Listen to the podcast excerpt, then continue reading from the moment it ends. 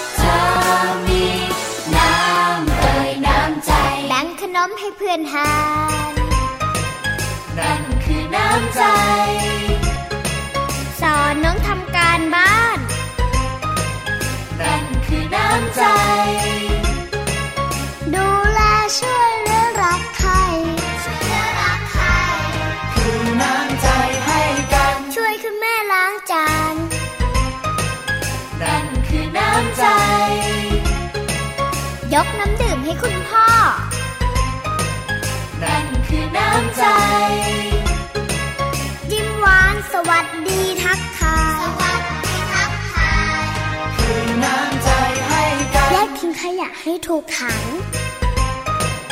นั่นคือน้ำใจ ปิดน้ำปิดไฟหลังเลิกใช้ นั่นคือน้ำใจ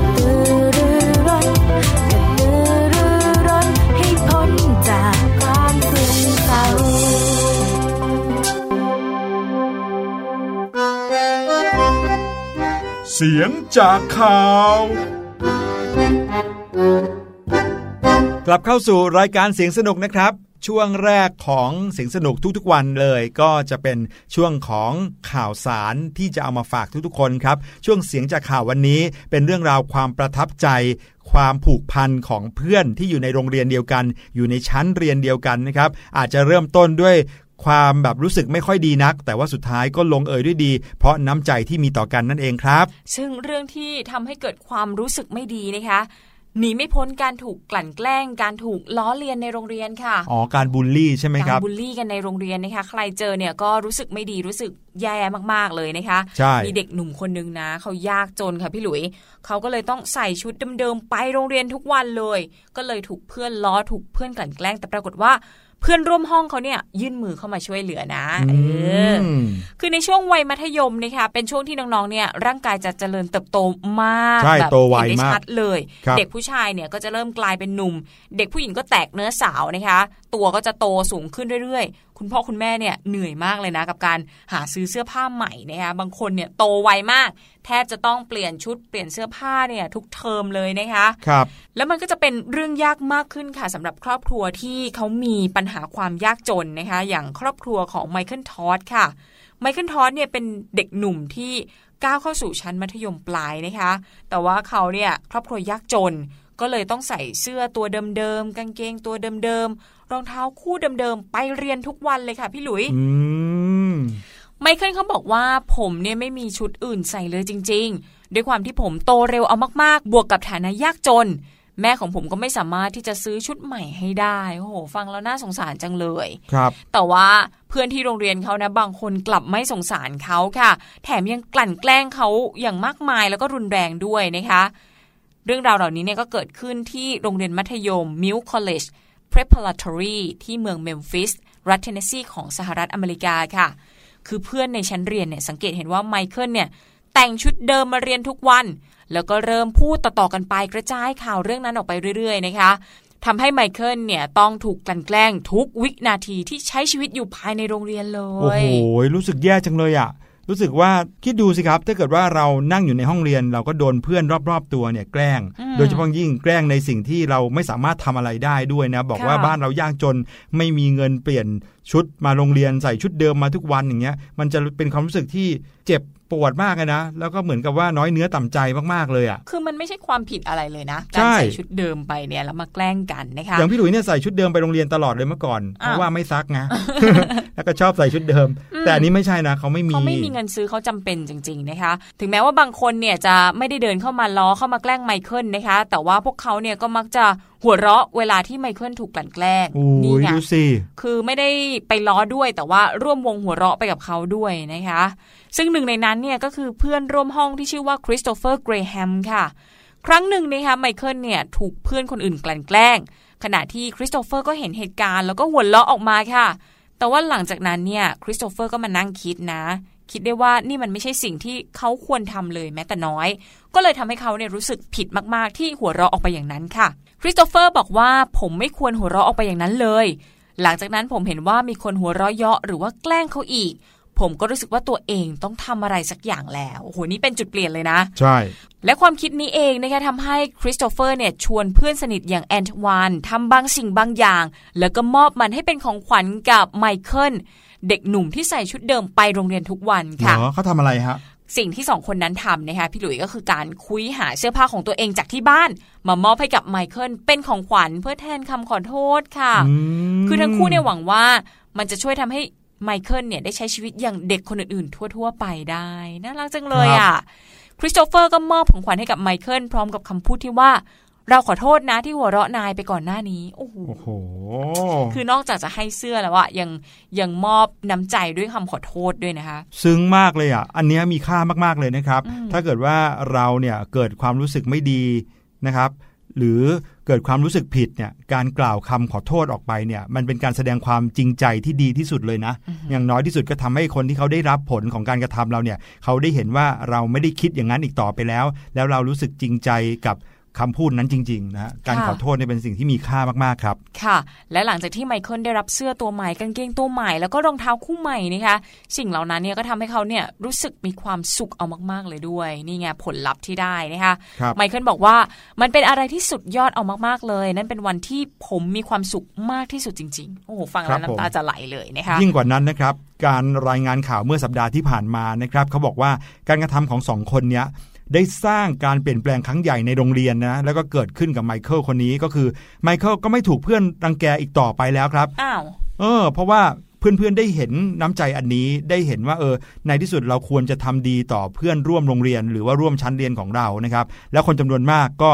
ทำดีกับไมเคิลแล้วก็บางคนบริจาคเสื้อผ้าให้กับไมเคิลอย่าง มากด้วย แล้วก็อืมบริจาคเพิ่มเติมเข้ามาก็ทำให้ไมเคิลเนี่ยสามารถมีชุดไปใส่ไปโรงเรียนหลาย ๆ ชุดได้ด้วย โอ้โห ดีจังจากจุดเปลี่ยนนิดเดียวเองนะคะเรื่องนี้ทำให้พี่ดีมคิดได้ว่าบางทีเนี่ยเราไม่จำเป็นต้องทำอะไรเหมือนคนอื่นตลอดเวลาหรอกครับถ้าเกิดว่ามันเป็นสิ่งที่ไม่ดี เราก็ไม่จำเป็นที่จะต้องไปคิดเหมือนเขาทำเหมือนเขาก็ได้นะบางแบบทีไปร่วมวงหัวเราะอย่างนี้ใช่ไหมคือถึงแม้ว่าจะไม่ได้ไปทำร้ายเพื่อนโดยตรงเนี่ยแต่ก็เหมือนเป็นการส่งเสริมให้เพื่อนเนี่ยทำสิ่งที่ไม่ดีต่อไปนะคะครับผมเรื่องนี้เนี่ยนะครับนักข่าวเขาสรุปว่าถ้าเราอยู่เฉยๆ แค่มองสิ่งที่เกิดขึ้นเนี่ยนั่นก็คงหยุดการกลั่นแกล้งไม่ได้ แต่ถ้าเกิดว่าเราได้ลงมือทำในสิ่งที่ดี ยื่นมือเข้าช่วยเหลือ สิ่งนั้นต่างหากที่บางทีอาจจะเกิดการเปลี่ยนแปลงและเห็นผลของการเปลี่ยนแปลงได้ว่า เราสามารถหยุดสิ่งที่ไม่ดีที่อยู่รอบๆตัวเราได้ เรื่องนี้เป็นอุทาหรณ์อย่างดีเลยล่ะครับ ค่ะ ส่วนอีกเรื่องหนึ่งเรียกได้ว่าเป็นอุทาหรณ์หรือเปล่าก็ไม่รู้นะคะพี่หลุยที่จะนำมาเล่าให้น้องๆฟังในวันนี้นะคะเป็นรเรื่องของผู้หญิงคนนึงค่ะ มีจิตอาสามากๆเลยนะ เข้าร่วมทีมค้นหาคนหายค่ะ อ๋อ ดีเนาะ แต่ปรากฏว่าคนที่หายอะคือตัวเธอเองนั่นแหละค่ะ เอาเดี๋ยวเขาค้นหาตัวเองหายได้ด้วยเหรอครับ นั่นน่ะสิคะเรื่องราวนี้เนี่ยเป็นการพลัดหลงหรือว่ามีเพื่อนหายตัวไปจากกลุ่มนะคะก็เป็นเรื่องที่บางคนเนี่ยอาจจะเคยเจอมาแล้วอืมบางคนเนี่ยอาจจะแค่คลาดกันแบบธรรมดาแป๊บเดียว ใช่เวลาที่ไปเที่ยวตามที่ที่คนเยอะๆอย่างเงี้ยนะครับ เราก็จะแบบเดินไปด้วยกันไม่ได้จูงมือกันเนาะเป็นกับเพื่อนๆอย่างเงี้ยเดินไปด้วยกันแต่ว่าพอเราหันไปดูของทางฝั่งนี้หน่อยอ้าวหันกลับมาเพื่อนเดินหายไปไหนแล้วเพื่อนก็มีขาเหมือนกันเออค่ะเดินหนีไปเลยก็ต้องมีการนัดแนะกันว่าเออถ้าไม่เจอกันหรือพลัดกันเนี่ยก็ไปเจอกันตรงนี้ตรงนั้นนะอะไรอย่างค่ะเงี้ยแต่ว่าเมื่อปี 2012 ค่ะ นักท่องเที่ยวกลุ่มหนึ่งนะคะเขาเดินทางไปท่องเที่ยวที่ประเทศไอซ์แลนด์ครับบริเวณที่เรียกได้ว่าเป็นหุบเหวภูเขาไฟที่ใหญ่ที่สุดในโลกนะคะอืมครับ เรื่องราวเนี่ยเริ่มขึ้นเมื่อผู้หญิงคนหนึ่งในกลุ่มนักท่องเที่ยวค่ะหายตัวไปเฉยๆเลยนะคะ ระหว่างที่เที่ยวชมแคนยอนกัน ทุกคนเนี่ยกลับขึ้นรถไปหมดแล้ว แต่ว่ามีคนสังเกตว่าเอ๊ะสมาชิกกลุ่มทัวร์หายไปคนหนึ่งนะโอ้โหแน่นอนว่าการที่นักท่องเที่ยวหายตัวไปในต่างถิ่นต่างแดนเนี่ยเป็นเรื่องใหญ่นะคะแน่นอนนอกจากในแง่ของบริษัททัวร์ที่จะต้องมีปัญหาแล้วเนี่ย ทุกคนก็กังวลว่าเอ๊ะจะเกิดเรื่องอะไรร้ายแรงกับเธอหรือเปล่านะ งานนี้ก็เลยมีการแจ้งตำรวจ แล้วก็ระดมทีมระดมกำลังออกไปตามหาบริเวณที่คาดว่าเธอเนี่ยหายตัวไปค่ะ ระหว่างที่มีการเก็บข้อมูลก็มีการระบุรูปร่างของผู้หญิงคนนี้นะคะบอกว่า เป็นชาวเอเชียอืมสูงประมาณ 160 เซนครับ สวมใส่เสื้อผ้าสีมืด สามารถพูดภาษาอังกฤษได้อ่าอืมแต่ว่าอาจจะกว้างไปสักหน่อยนะคะบอกมาอย่างนี้ จากนั้นเนี่ยทุกคนก็รวมทีมกันตามหาผู้หญิงคนนี้ไปตามที่ต่างๆ ทั้งในช่วงวันที่หายไปแล้วก็ในช่วงวันหยุดเสาร์อาทิตย์ด้วยนะเรียกว่าไม่ได้หายไปวันเดียว หายไปแบบข้ามคืนเลยนะคะอืมแต่ว่าโชคร้ายเหลือเกินค่ะพี่หลุยพวกเขาไม่เห็นเธอแม้แต่เงา ไม่มีวี่แววใด ๆ เลยว่าจะหาตัวพบค่ะ อืมก็ต้องบอกก่อนนะฮะว่าเวลาที่เขามีการไปแจ้งตำรวจเนี่ยจำตำรวจก็รับแจ้งใช่ไหมพอรับแจ้งเสร็จเขาก็มีการรวมตัวกัน แล้วก็ระดมคนก็คือว่ามีการประกาศออกไปว่าเนี่ยเดี๋ยวเราจะตามหาคนหายด้วยวิธีนี้นี้นะนั้นเนี่ยมามา มารวมกันหน่อยเพื่อที่จะได้บอกรูปพรรณสันฐานของคนที่หายไป แล้วจะได้ไปช่วยกันหา อืมอืม ในหนังฝรั่งเนี่ยก็จะเห็นว่าเขาจะเดินกันเป็นหน้ากระดานเลยนะคะ ไปตามพื้นที่ใหญ่ ๆ เพื่อครับค้นหาตัวคนหายนะคะ กระทั่งวันอาทิตย์ค่ะ ช่วงเวลาประมาณตีสามของวันนะ ในที่สุดก็มีคนพบหญิงที่หายไปจนได้ค่ะ เป็นการค้นพบที่เรียกได้ว่าเป็นราวกับปาฏิหาริย์เลยนะคะ เพราะว่าหญิงคนนี้ค่ะ ปรากฏตัวแบบปลอดภัยไร้รอยขีดข่วนใด ๆ เลยแถมที่สำคัญนะพี่หลุย ผู้หญิงคนนี้ยังอยู่ในกลุ่มทีมค้นหาคนหายอีกด้วยค่ะ เป็นไปได้ได้ยังไงเนี่ยนั่นนะสิเรื่องของเรื่องก็คือในระหว่างที่กำลังเดินชมสถานที่ท่องเที่ยวอยู่อ่นะคะย้อนเวลากลับไปก่อน ไปวันที่เกิดเหตุครับผู้หญิงคนนี้นะคะได้แยกตัวออกไปจากกลุ่มแป๊บเดียวค่ะเธอไปทำอะไรรู้ไหมคะ เธอไปเปลี่ยนชุดของตัวเอง แล้วก็กลับเข้ามาร่วมกลุ่มใหม่ค่ะอ้าวไปเปลี่ยนทำไมไปงงเปลี่ยนอยากถ่ายรูปแล้วก็มีชุดไม่ซ้ำกันแบบนั้นหรือเปล่าไม่รู้นะฮะแต่ว่าเรื่องตลกก็คือตอนที่เธอกลับมาด้วยชุดใหม่เนี่ย ไม่มีใครสังเกตแล้วก็ไม่มีใครจำเธอในชุดใหม่ได้ไง ความจริงนี่เรื่องราวนี้เกิดจากความหวังดีแท้ๆเลยนะ คนในกรุ๊ปทัวร์สังเกตว่าเธอหายไปไงเป็นความหวังเออดี ก็พยายามที่จะค้นหาแต่ว่าลืมสังเกตคือเดี๋ยวนะหวังดีแต่ลืมสังเกต สังเกตว่าหายไป แต่ไม่สังเกตว่ามีคนใหม่เข้ามา นั่นน่ะสิตลกนะคือมันอันตรายพอกันเลยนะ มีใครก็ไม่รู้ เข้ามาเพิ่มในเดี๋ยวกนะลุ่ครับมเนี่ยสมมติว่าเราไปเที่ยวกันอะ สมมติว่าเวลาพี่หลุยพี่ดีมไปเที่ยวด้วยกันในกรุ๊ปทัวร์กรุ๊ปหนึ่งที่มีอยู่ 10 คนนะครับสิคนเนี่ยเดินลงไปเที่ยวภูเขาไฟกันใช่ไหมแล้วก็มีคนหนึงหายไปใช่ไหมครับ แล้วก็กลับมาด้วยชุดใหม่ เขาก็ไม่มีใครเห็นว่าคนนี้กลับมา เพราะว่าจำจำผู้หญิงคนนี้ในชุดใหม่ไม่ได้ใช่ไหมฮะ แต่เขาไม่นับคนเหรอครับ นั่นน่ะสิมันเป็นลงไปสิบคนขึ้นรถมาก็ต้องสิบคนเหมือนเดิมคนมันมันเป็นเรื่องพื้นฐานมากๆเลยนะ เวลาที่เราไปกลุ่มไหนแม้แต่น้องๆ ไปทัศนศึกษาเนี่ยวิธีการเอ่อตรวจสอบง่ายๆ ว่าเด็กๆขึ้นมาครบหรือเปล่าเนี่ยก็คือการนับหัวเอาเลยนันะบคนแล้วก็นับคนที่นั่งข้างๆกันหัวหอน้าย่างห้เงี้อยงเนี่ยจะนับไว้เลยนะคะว่ามีอืมกี่คน อันนี้สงสัยจะลืมนับนะคะพี่หลุยนั่นน่ะสิครับก็อขึ้นมาสิบคนแต่ว่าอีกคนนึงเนี่ยเปลี่ยนเสื้อก็เลยตีต่างเอาว่าเขาหายไปแล้วนะคะอย่างแรกสุดเลยนะครับคือ คนเนี่ยไม่น่าจะหายไปเพราะจำนวนคนครบนะอืมสองก็คือต่อให้จำได้อะสมมตินะครับ พี่ดีมใส่เสื้อสีเหลืองค่ะเอ๊ะจำได้ว่ามีผู้หญิงเอเชียนะ ใส่เสื้อสีเหลือง เฮ้ยเธอหายไปแล้วนี่นะหายไปไหนเนี่ยเขาก็ต้องมีการประกาศกันในกรุ๊ปก่อนเนาะอืมแล้วผู้หญิงคนนั้นน่ะ คนที่เป็นคนไปเปลี่ยนเสื้อมาเนี่ยเขาไม่บอกหรออ๋อฉันเองค่ะ ฉันไปเปลี่ยนเสื้อเออเขาไม่พูดเลยนะเขาไม่พูดเลย ไม่พูดยังไม่เท่าไหร่ แถมยังบอกว่าเอาเหรอมีคนหายเหรอ ไปช่วยหาด้วยเออไปช่วยหาด้วย ตลกจังเลยนะครับ ค่ะ พวกเขาก็นึกว่าเธอหายไปนะคะแล้วก็กลายเป็นเรื่องใหญ่อย่างที่เล่าไป แต่ว่าเจ้าตัวเนี่ยไม่รู้ตัวด้วยว่า ตัวเองเนี่ยแหละ เป็นผู้หญิงที่หายตัวไปนะคะอืมแถมยังอาสาไปช่วยทุกคนตามหาตัวเองอีกด้วยโอ้ยตลกกว่านี้มีอีกไหมเนี่ยนั่นน่ะสิตำรวจเขาบอกว่านะคะหญิงคนดังกล่าวเนี่ยไม่ได้รู้สึกเอะใจใดๆเลย ตอนที่ฟังลักษณะของคนที่หายไปว่ามันตรงกับตัวเองอ่าเป็นผู้หญิงเอเชียนะ สูงร้อยหกสูงร้อสิยบหกสิบนะพูดอังกฤษได้นะอ่าชอบใส่เสื้อสีมืดๆอ๋อตรงนี้หรือเปล่าเออเพราะเขาเขาอาจจะไปเปลี่ยนเป็นเสื้อสีสดใสมาไง เออ เอ๊ะ ฉันไม่ได้ใส่เสื้อสีมืดนี่นานั่นน่ะสิ เธอก็เลยไม่รู้ตัวด้วยซ้ำว่าเธอนั่นแหละคือคนที่หายไปเอนะอคะเอาก็ไม่ได้หายไปไหนไม่ได้เนี่ยหายไปไหนแล้วก็มีจิตอาสาด้วยนะคะ นี่คือข่าวแปลกๆนะครับเออพี่หลุยส์ก็งงเหมือนกันนะข่าวแบบนี้ก็มีด้วยนะครับ แล้วก็น้องๆครับ น้องๆเคยเจอกับเหตุการณ์แบบงงๆอย่างนี้บ้างหรือเปล่า ตอนแรกนึกว่าจะมีเรื่องอะไรนะครับ แต่สุดท้ายก็ไม่เห็นมีอะไรเลยนี่นานะครับอืมก็ถือว่าเป็นอีกเรื่องหนึ่งที่จบแบบ happy ending ที่เรานำมาฝากกันในช่วงเสียงจากข่าววันนี้ครับนะคะพี่ต้องบอกน้องๆก่อนว่า เวลาที่เราเนี่ยนะครับไปเที่ยวทัศนศึกษา บางทีไปกับโรงเรียนเนาะไม่ได้ไปกับครอบครัวเนี่ยแล้วก็โรงเรียนก็มักจะพาน้องๆ พานักเรียนไปทัศนศึกษากันบ่อยๆด้วยนะครับไปตามเอ่อพิพิธภัณฑ์บ้างนะครับไปสวนน้ำบ้าง หรือว่าไปพิพิธภัณฑ์สัตว์น้ำหรือหรือไปที่แหล่งเรียนรู้ต่างๆนะครับไม่ว่าจะไปที่ไหนก็ตาม เวลาที่น้องๆขึ้นรถกลับมาเนี่ยก็ต้องมีการเช็คชื่อเนาะค่ะเพื่อป้องกันไม่ให้เกิดเหตุการณ์อย่างเงี้ยต้องไม่ใช่เพียงแค่ให้คนอื่นเขาเช็คชื่อเราเท่านั้น แต่เราต้องแสดงตัวด้วยอืมยกมือด้วยว่าเด็กชายหลุยมาแล้วครับเนี่ยอยู่บนรถแล้วเพื่อนที่นั่งข้างๆ กันคือคนนี้มาเรียบร้อยแล้วครับนะครับ เพื่อที่จะได้ 1. เช็คจำนวนกันให้ชัวร์ๆเรียบร้อย 2. บอกว่าตัวเราอยู่บนรถเรียบร้อยแล้วด้วยอืมซึ่งอันนี้สำคัญมากเลยนะ เพราะว่าอะไรรู้ไหมครับพี่ดีมค่ะเพราะว่าเวลาที่เราไม่ได้อยู่บนรถเนี่ย โอเค อาจจะมีคนที่รู้ว่าเรายังไม่มาคนไม่ครบ แต่มันจะทำให้ตารางเนี่ยเปลี่ยนแปลงไปหมดเลยอืมเพราะต้องเสียเวลาหากันให้เจออมนะครับรวมไปถึงความเป็นห่วงของคุณครูที่เขาจะต้องไปประสานงานกับคนหลาย ๆ คนหลาย ๆ ฝ่ายนะครับ ไม่ว่าจะประสานงานกับรปภประสานงานกับเจ้าหน้าที่ตำรวจ ประสานงานกับหัวหน้าห้องอะไรต่างๆ เพื่อให้หาเจอคนคนหนึ่งบางทีแค่เราไปห้องน้ำแต่ไม่ได้บอกใครไว้เนี่ยค่ะโอ้โห วุ่นวายกันไปทั้งกรุ๊ปก็มีเหมือนกันนะ ค่ะ เพราะฉะนั้นนะเวลาที่ไปทัศนศึกษาคุณครูเขาถึงให้จับคู่กับเพื่อนข้างๆไงใช่จะได้รู้ว่าไปไหนนะคะไปไหนก็บอกเพื่อนก่อนเพื่อนจะได้บอกคุณครู หรือใช่ว่าไม่ใช่หายไปทั้งคู่เลยนะคะหรืออีกวิธีหนึ่งน่าห่วงเข้าไปใหญ่ ถ้าเกิดว่าเราจะต้องหายไปจริง ๆ โดยความบังเอิญอย่างเงี้ยก็ต้องอย่าลืมนะครับเขียนข้อมูลของตัวเราเองเอาไว้ในแผ่นกระดาษสักแผ่นหนึ่งก่อนนะครับเช่นว่าชื่อนามสกุลอะไรอยู่โรงเรียนอะไร เบอร์โทรศัพท์คุณพ่อคุณแม่เบอร์อะไรนะครับเอามาติดตัวเอาไว้ เพื่อที่จะได้ยื่นให้กับผู้ใหญ่หรือเจ้าหน้าที่ที่เขาจะช่วยเราเนี่ยให้ไปสู่ไปกลับไปหาคุณครู กลับไปหาโรงเรียนหรือกลับไปหาคุณพ่อคุณแม่ได้ครับ ค่ะ นี่ก็เป็นเรื่องราวดีๆ ที่เรานำมาฝากกันจบกันแบบ happy ending ทั้งสองเรื่องเลยนะคะวันนี้เดี๋ยวเราพักกันสักครู่ดีกว่า และช่วงหน้าเนี่ยก็ยังมีเรื่อง happy ending ให้ติดตามกันในช่วง Voice Story ค่ะ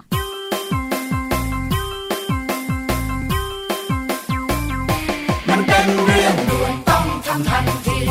มันเป็นเรื่องด่วนต้องทำเดี๋ยวนี้ ต้องทำเดี๋ยวนี้ด่วนกระดาษมันเยอะก็เธอชอบทิ้ง ขวดแก้วมันเยอะก็เธอชอบใช้ โลหะก็เยอะ พลาสติกก็แย่แย่แน่แน่บอกว่าแย่แน่แน่แย่แน่ๆฉันบอกว่าแย่แน่แน่ถ้าเราไม่แย่ อนทิ้งทุกสิ่ง จะเป็นขยะกองโต แยกแยกแยก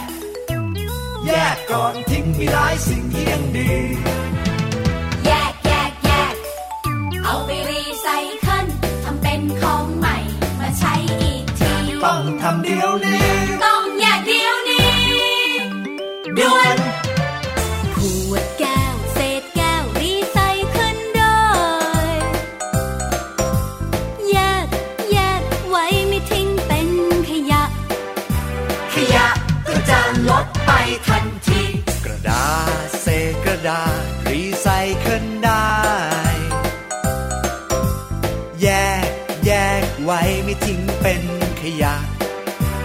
ยะก็จะลดไปทันที พลาสติก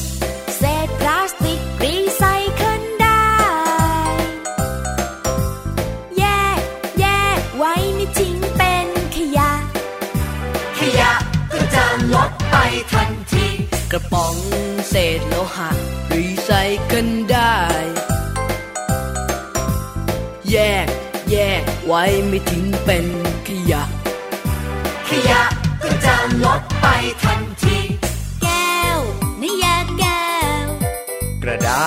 แยกกระดาษ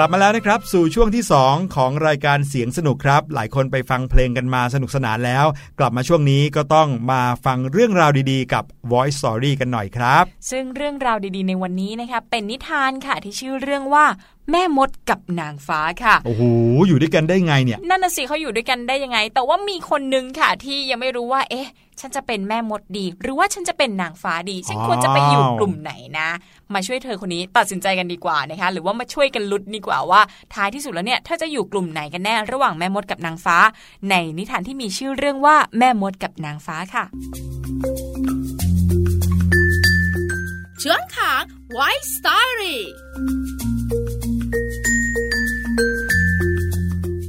สวัสดีค่ะน้องๆ มาถึงช่วงเวลาของ Voice Story กันแล้วล่ะค่ะ วันนี้มีนิทานสนุกๆที่มีชื่อเรื่องว่า แม่มดกับนางฟ้ามาฝากน้องๆค่ะ เรื่องและภาพโดยเอวา มอนตานารี แปลโดยนาโนคูค่ะ เป็นหนังสือนิทานเพื่อนรักจากสำนักพิมพ์แบรนด์ฟอร์คิดค่ะ เรื่องราวของแม่มดกับนางฟ้าจะเป็นอย่างไรนั้น ไปติดตามกันเลยค่ะ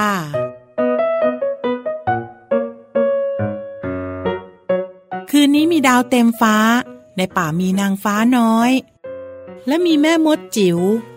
นางฟ้ากับแม่มด แตกต่างกันหลายอย่าง การเล่นก็แตกต่างกันด้วยนะ แม่มดชอบเล่นเกม เสกเจ้าชายให้กลายเป็นกบ ส่วนนางฟ้าชอบเล่นเกม เสกกบให้กลับเป็นเจ้าชาย นางฟ้าตนหนึ่งชื่อว่าโคทินดา ชุดของเธอไม่มีดาว เหมือนพวกนางฟ้า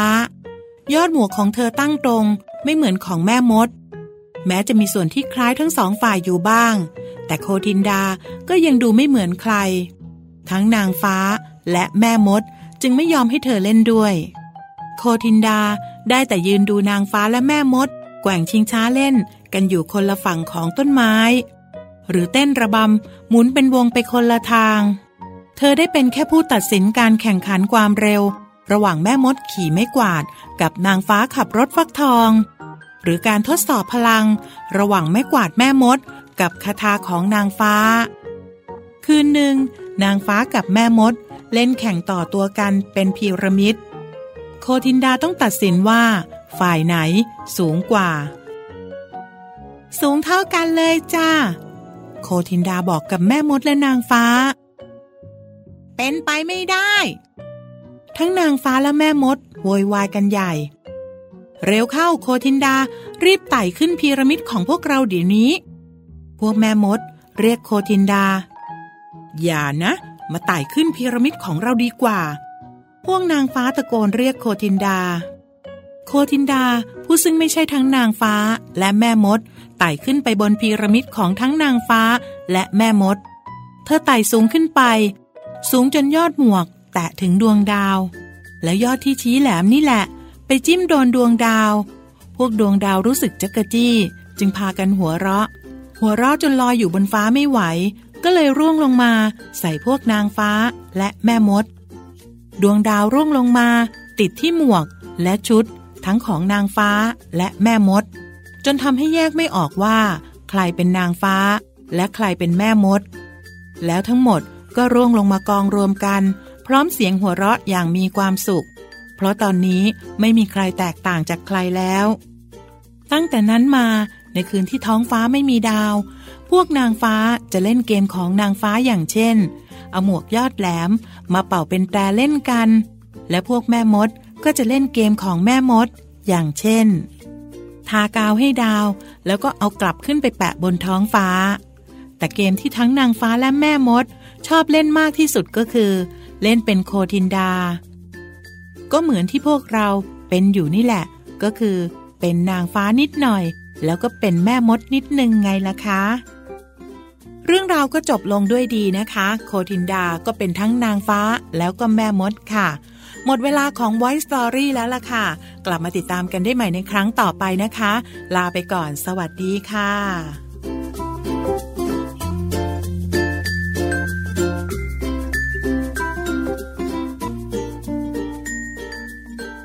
อ้โห มีความใกล้เคียงกันมากเลยนะ ระหว่างแม่มดกับนางฟ้าเนี่ยอืม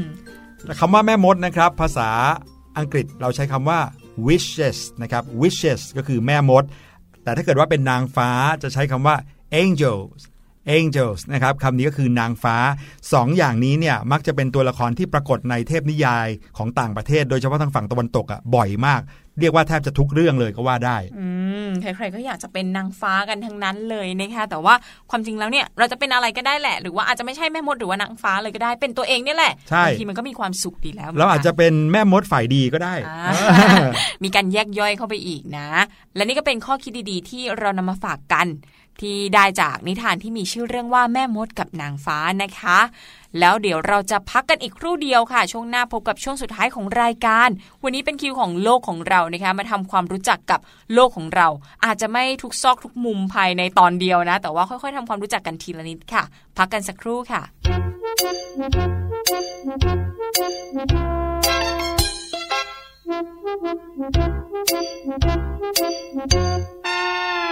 เ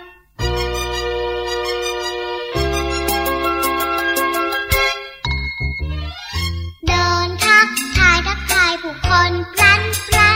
น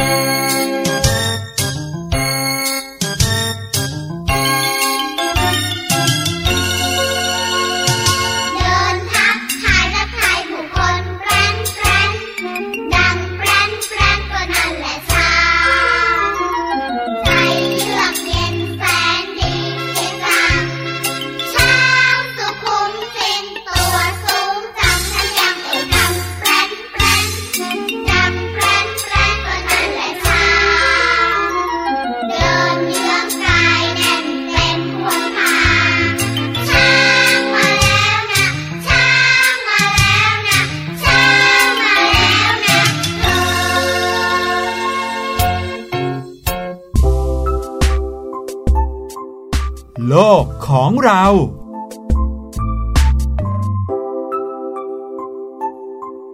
กลับเข้าสู่ช่วงสุดท้ายของเสียงสนุกในวันนี้นะครับ วันนี้ถึงคิวของโลกของเราสำหรับใครที่ชอบชื่นชอบนะครับ การเรียนวิชาสังคมนะครับ ซึ่งวิชาสังคมเนี่ยเป็นวิชาที่มีความกว้างมากเลยนะพี่ดีมค่ะนะครับเพราะว่ามีหลายเรื่องเลยทั้งภูมิศาสตร์ ทั้งประวัติศาสตร์ ทั้งสถานที่ต่างๆเนี่ยเป็นวิชาสังคมทั้งนั้นเลย หลาย ๆ คนเนี่ยชอบวิชาสังคม โตไปก็ไปเรียนวิชาหรือว่าคณะที่เกี่ยวข้องกับด้านสังคมนะครับ กลายเป็นเอ่อนักโบราณคดีก็มีอ๋อนะครับรวมไปถึงบางทีอาจจะไปเป็นหลาย ๆ อาชีพที่เกี่ยวข้องกับเรื่องราวของสังคมได้ มากมายไปหมดเลยนะครับ แต่วันนี้พาน้องๆมารู้จักกับโลกของเราให้มากยิ่งขึ้นนะครับ โลกของเราในวันนี้เป็นเรื่องราวของสิ่งที่อาจจะไกลตัวเราไปสักนิดหนึ่งนะครับอืมเพราะว่าหลาย ๆ คนอาจจะไม่เคยเห็นของจริง ในบ้านเราเนี่ยไม่มีอาจจะมีร่องรอยแต่ว่าไม่มีที่กำลังระอุอยู่อย่างนั้น ใช่ไหมพี่หลุยส์ก็ว่า เพราะว่าตั้งแต่โตมาก็ยังไม่เคยรู้จักเรื่องราวของภูเขาไฟเลยครับ วันนี้จะพาน้องๆมารู้จักกับภูเขาไฟที่มีอยู่ในโลกนี้ โดยเฉพาะอย่างยิ่งภูเขาไฟเหล่านี้ที่จะเล่าให้ฟังเนี่ย เป็นภูเขาไฟที่ยังไม่ดับด้วยโอ้โหยังร้อนระอุอยู่นะครับ บางทีก็อาจจะมีระเบิดปะทุขึ้นมาบ้างนะครับ ไปรู้จักกับภูเขาไฟกันในวันนี้ครับ โลกของเราเนี่ยค่ะก็เต็มไปด้วยธรรมชาติหลากหลายน่าทึ่งค่ะ ธรรมชาติเหล่านี้ก็ทำให้โลกของเราเนี่ยเป็นโลกที่สมบูรณ์และสวยงามนะคะ แต่ว่าในความงามเหล่านั้น ก็มีอันตรายใหญ่หลวงซ่อนเร้นอยู่ ที่เราเรียกกันติดปากว่าภัยธรรมชาตินั่นแหละค่ะ แล้วหนึ่งในภัยธรรมชาติที่ร้ายแรงที่สุดนะก็คือ การระเบิดของภูเขาไฟค่ะ ใช่ เห็นในรูปที่ไหนนะตูมตามใหญ่โต น่ากลัวมากๆเลยนะ ก็เป็นผลมาจากการสะสมของความร้อนใต้เปลือกโลกทำให้แมกมาเคลื่อนตัวด้วยแรงดันออกมาสู่ผิวของเปลือกโลกค่ะครับการระเบิดแต่ละครั้งของภูเขาไฟนะคะทำให้เกิดแรงสั่นสะเทือนจนเกิดแผ่นดินไหว เกิดการปะทุของลาวาร้อนระอุที่อาจจะเคลื่อนตัวได้เร็วถึง 50,000 กิโลเมตรต่อชั่วโมงค่ะโอ้โหเร็วมาก นอกจากนี้ยังเกิดเท่าภูเขาไฟกระจัดกระจายทั่วบรรยากาศ แล้วก็อาจจะเกิดคลื่นยักษ์สึนามิได้ด้วยนะคะสุดยอดไปเลย เกิดคลื่นยักษ์สึนามิได้ก็ต่อเมื่อภูเขาไฟเหล่านั้นอยู่ใต้ทะเลนะ แล้วก็แบบว่าระเบิดขึ้นมาในทะเล แล้วก็เลยเกิดคลื่นยักษ์ซัดเข้าฝั่งครับค่ะ ทีนี้นะคะเราก็เลยจะพาน้องๆเนี่ยไปทำความรู้จักกับ 10 อันดับภูเขาไฟที่ยังไม่ดับ แล้วก็อันตรายที่สุดในโลกกันด้วยนะคะครับมาเริ่มต้นกันที่อันดับ 10 ค่ะ อันดับ 10นะคะคือภูเขาไฟเมานาโลอา อยู่ที่เกาะใหญ่รัฐฮาวายสหรัฐอเมริกาค่ะภูเขาไฟแห่งนี้นะคะเป็นภูเขาไฟที่ใหญ่ที่สุดในโลก เนื้อที่ประมาณ 5,180 ตารางกิโลเมตรค่ะใหญ่มาใหญ่กมากอยู่ในเขตอุทยานแห่งชาติฮาวาย รัฐฮาวายนะคะ ก็จัดเป็นภูเขาไฟมีพลังที่ยังไม่ดับสนิท เกิดการระเบิดทุกๆ 3 ปีครึ่ง และการระเบิดครั้งล่าสุดก็คือเมื่อปี 2527 หรือว่า 35 ปีที่แล้วนี่เองอ้าวแล้วไหนบอกว่าเกิดระเบิดทุกๆ 3 ปีครึ่งงงเหมือนกันนะเนี่ยอาจจะเป็นการประทุเล็ก ๆ ก็ได้นะคะถ้าเกิดว่าไม่นับออใช่การใช่ระเบิดอย่างเดียว คือบางทีแบบว่าอาจจะดันขึ้นมาเล็ก ๆ แต่ยังไม่ใช่ระเบิดใหญ่โตนะครับ อันดับ 9 ครับภูเขาไฟตาอัล จังหวัดบาตังกัสเกาะลูซอนประเทศฟิลิปปินส์ครับ ภูเขาไฟตาอัลนั้นเป็นเกาะภูเขาไฟนะครับที่ตั้งอยู่กลางทะเลสาบตาอัล บนเกาะลูซอนประเทศฟิลิปปินส์อยู่ห่างจากกรุงมะนิลาไปเพียง 50 กิโลเมตรเท่านั้นครับนับตั้งแต่การระเบิดครั้งแรกเมื่อปีพุทธศักราช 2115 นะครับโอ้โหเป็นร้อยปีมาแล้วภูเขาไฟตาอัลก็ได้ระเบิดอย่างต่อเนื่อง มาจนถึงปัจจุบันเนี่ยระเบิดไปแล้วถึง 33 ครั้งครับ โอ้โห ส่วนอันดับ8นะคะเป็นภูเขาไฟอูลาวันเกาะนิวบริเตนประเทศปาปัวนิวกินีค่ะครับภูเขาไฟอูลาวันตั้งอยู่กลางเกาะนิวบริเตนประเทศปาปัวนิวกินี เป็นภูเขาไฟที่ยังทรงพลังที่สุดในโลกด้วยนะเหรอมีการระเบิดครั้งใหญ่ที่แสนสาหัสมากกว่า 22 ครั้ง ตั้งแต่ช่วงปี 2543 ค่ะ และประชาชนที่อาศัยอยู่ใกล้เคียงก็ต่างบอกเล่ากันว่า มีการพบเห็นการระเบิดหรือว่าการปะทุเล็ก ๆ น้อยๆ อยู่บ่อยครั้งจนเริ่มชินไปซะโอ้แล้โหวนะคะอยู่กับการระเบิดของภูเขาไฟซะจนชินซะแล้วนะครับได้ด้วยเหรอเนี่ยอันดับ 7 ภูเขาไฟนีรากองโกนะครับอยู่ที่อุทยานแห่งชาติวิรุงกา สาธารณรัฐประชาธิปไตยคองโกนะครับภูเขาไฟนี้เป็นภูเขาไฟแบบกรวยภูเขาไฟสลับชั้น ปากปล่องของมันเนี่ยมีเส้นผ่าศูนย์กลางที่กว้างถึง 20 กิโลเมตรครับ โอ้โหใหแค่ญ่ปักโตมปโหล่องฬารนะเนี่ยใช่ แล้วมันก็จะมีลาวาอยู่เต็มเปี่ยมเสมอเลย จนได้ชื่อว่าเป็นทะเลสาบลาวาก็ว่าได้นะครับ ในปี 2520 ลาวาเหล่านี้ไหลนองออกจากปากปล่อง และมุ่งหน้าลงสู่พื้นเบื้องล่างด้วยความเร็วถึง 96 กิโลเมตรต่อชั่วโมงครับทำลายหมู่บ้านใกล้เคียงฆ่าชีวิตผู้คน แล้วก็ทำให้ได้รับบาดเจ็บกันเป็นหมื่นๆรายเลยทีเดียวครับ เมื่อปี 2545 ที่ผ่านมานี่เองเกิดการระเบิดฆ่าคนไปถึง 147 รายครับโอ้โหแล้วก็ทำให้คนอีกนับแสน กลายเป็นคนที่ไร้ที่อยู่อาศัยโหดมาก โหดมากนะคะ ส่วนอันดับที่ 6 ภูเขาไฟเมราปีเกาะชวากลางประเทศอินโดนีเซียค่ะภูเขาไฟเมราปีเนี่ยมีความหมายตรงตัวว่าภูเขาไฟนะคะมาจากคำว่าเมรุ ในภาษาสันสกฤตที่แปลว่าภูเขา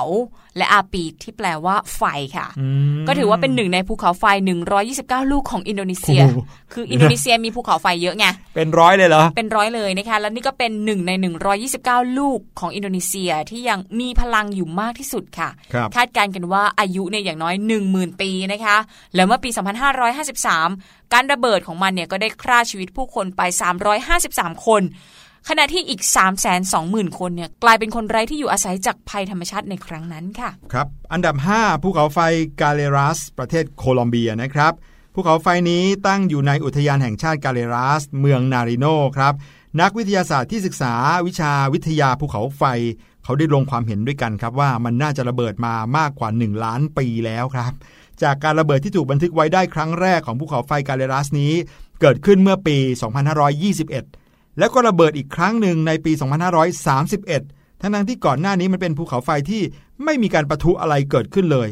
การระเบิดของมันเมื่อปี 2521 นั้นทำให้นักวิทยาศาสตร์ มีลางสังหรณ์ครับ ว่ามันอาจจะระเบิดอีกครั้งหนึ่งเร็วๆนี้ และที่สำคัญก็คือมีเมืองที่ชื่อว่าพาสโตตั้งอยู่ใกล้ๆ กับภูเขาไฟนี้ด้วย ซึ่งเมืองนั้นมีจำนวนประชากรอยู่มากกว่า 450,000 คน แน่นอนครับความรุนแรงของภูเขาไฟที่ถ้าระเบิดขึ้นมา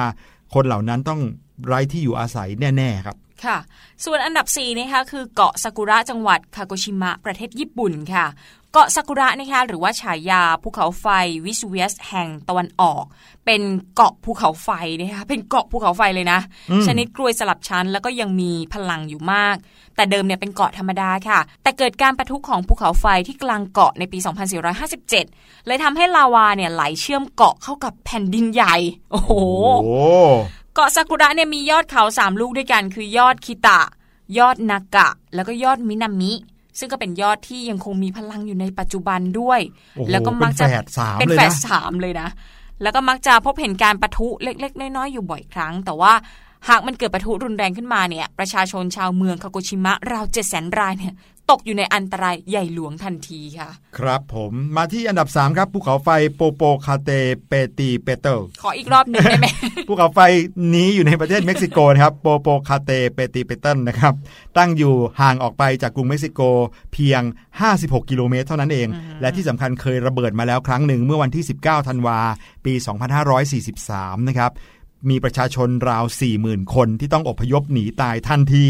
และขณะนี้ก็มีประชาชนอยู่ถึง 9 ล้านคนเศษ ที่อาศัยอยู่ในรัศมีของการระเบิดนะฮะ ถ้าเกิดระเบิดขึ้นมาเนี่ย มันจะกลายเป็นหายนะอันใหญ่หลวงของชาวเม็กซิโกเลยทีเดียวครับอืมจริงๆแล้วเนี่ยพื้นที่ที่มันมีความเสี่ยงที่จะเกิดการปะทุหรือว่าการระเบิดของภูเขาไฟเนี่ยพี่หลุยเคยสงสัยไหมว่าทำไมยังมีคนอาศัยอยู่จำนวนมากนั่นน่ะสิพี่ดิมาเคยสงสัยแต่ว่าช่วงหลังเนี่ยอ่านข่าวเจอที่อินโดนีเซียเขาก็พยายามที่จะให้คนเนี่ยไปอาศัยอยู่ที่อื่นค่ะ แต่ปรากฏว่าคนไม่ยอมไป เพราะว่าเขาบอกว่าดินที่ได้จากภูเขาไฟอะครับ มันมันอุดมสมบูรณ์มาก ปลูกพืชสวนพืชไร่ได้ดีเขาก็เลยไม่ยอมย้ายออกทีนี้เวลาเกิดเหตุภูเขาไฟก็เลยทำให้มีคนเสียชีวิตจำนวนมากเยอะนั่นเองนะคะครับมาถึงอันดับ 2 กันแล้วตื่นเต้นขึ้นแล้วนะคะ คือภูเขาไฟวิสุเวียสที่ประเทศอิตาลีค่ะภูเขาไฟแห่งนี้นะคะเป็นภูเขาไฟเพียงแห่งเดียวที่ยังไม่ดับในทวีปยุโรปนะ ตั้งอยู่ใกล้เมืองนาโปลีประเทศอิตาลีค่ะ การระเบิดครั้งใหญ่ที่มีชื่อเสียงที่สุดเนี่ย เกิดขึ้นเมื่อวันที่ 24 สิงหาคม ปี 662 ค่ะ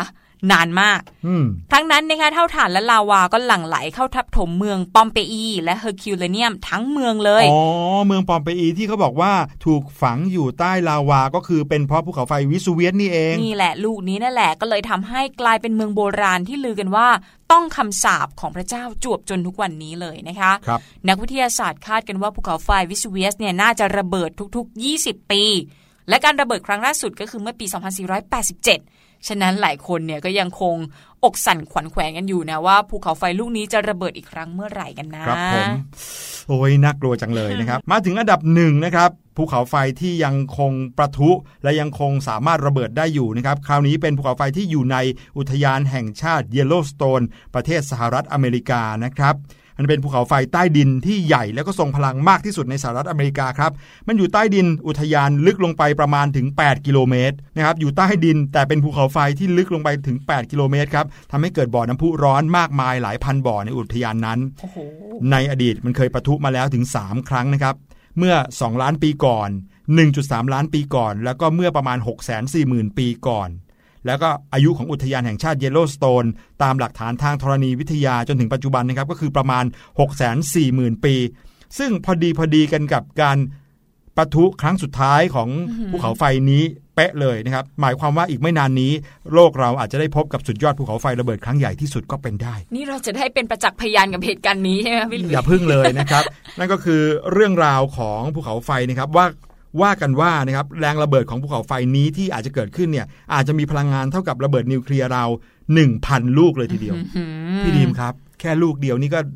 ทำให้ทั้งเมืองหายไปหมดแล้วนะ ค่ะ แล้วก็เป็นหนึ่งพันลูกในทุกๆหนึ่งวินาทีด้วยนะพี่หโอ้ลุยยน่ากลัวมากนะครับค่ะนั่นก็เลยทำให้เรายิ่งรู้สึกโชคดีที่อาศัยอยู่ในประเทศไทยนะ เพราะเป็นประเทศที่ยังไม่มีภูเขาไฟระเบิดนะครับ อย่างน้อยสุดก็เท่าที่เรารู้นะครับ แต่ก็ทำให้เรารู้อีกข้อหนึ่งว่าธรรมชาตินั้นเป็นสิ่งที่ยิ่งใหญ่เสมอเลยนะครับ เราก็ต้องรู้จักที่จะอยู่กับธรรมชาติให้ได้ด้วยนะ อย่าเอ่อใช้ชีวิตแบบเรียกว่าทำให้เกิดขยะมากมายนะครับ บางทีธรรมชาติก็อาจจะเล่นงานคืนเราได้เหมือนกัน โอ้โห น่ากลัวจริง ๆ เลย แต่ว่าฟังแล้วก็ไม่ต้องตกใจไปซะทีเดียวนะคะ ฟังเป็นความรู้เป็นข้อมูล เวลาที่มีโอกาสได้ไปเที่ยวเนี่ย เราจะได้รู้ว่านี่ไงภูเขาไฟที่พี่หลุยกับพี่ดิมเคยเล่าให้ฟังแบบนี้นะคะครับนี่ก็เป็นเรื่องราวดีๆที่พี่หลุยกับพี่ดิมนำมาฝากน้องๆ ตลอดทั้งรายการในวันนี้นะคะสำหรับวันนี้ก็หมดเวลาแล้ว พี่หลุยกับพี่ดิมลาน้องๆไปก่อน สวัสดีค่ะ สวัสดีครับ พบกันใหม่ครับสบัดจินตนาการ สนุกกับเสียงเสริมสร้างความรู้ในรายการ เสียงสนุก